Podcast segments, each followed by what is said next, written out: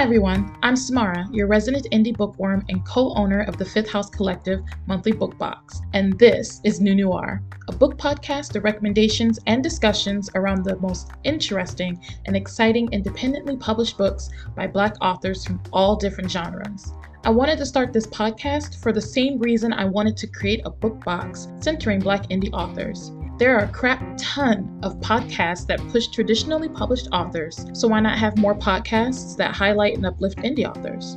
Just a heads up, I'll be expressing my true, unadulterated feelings and opinions about the books that come up on this podcast. But don't worry, I'm not the spoiling type.